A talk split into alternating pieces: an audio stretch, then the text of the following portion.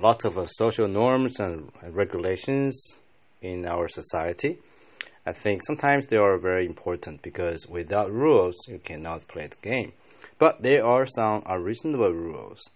Uh, one of them I think is um, in some areas there's a kind of a hidden rule that when you have the guests, uh, the females, no matter how old you are, um, cannot actually sit at the table.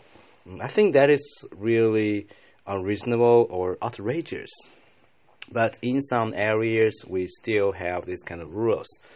Uh, I don't like it because it's kind of like disrespect for the females. And right now, we are, you know, uh, we are familiar with the uh, new ideas about gender equality. I think men and women are created equal, so uh, women also have the same kind of um, rights to uh, anything like the um, education uh, and the social responsibilities and also jobs and everything.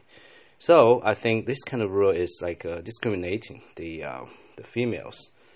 Um, so uh, some other people uh, think uh, these kind of rules are also maybe not acceptable, especially for young generation. Maybe some older generation in some areas in the country still hold this kind of um, opinion that it is reasonable. but I think more and more uh, young people, young younger generations uh, realize the um, maybe the unfairness of this kind of rules.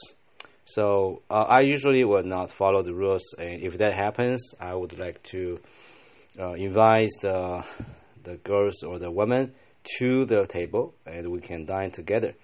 So this is like modern society now. I think um, some traditions should be followed, but uh, some unreasonable rules uh, should be broken. I think.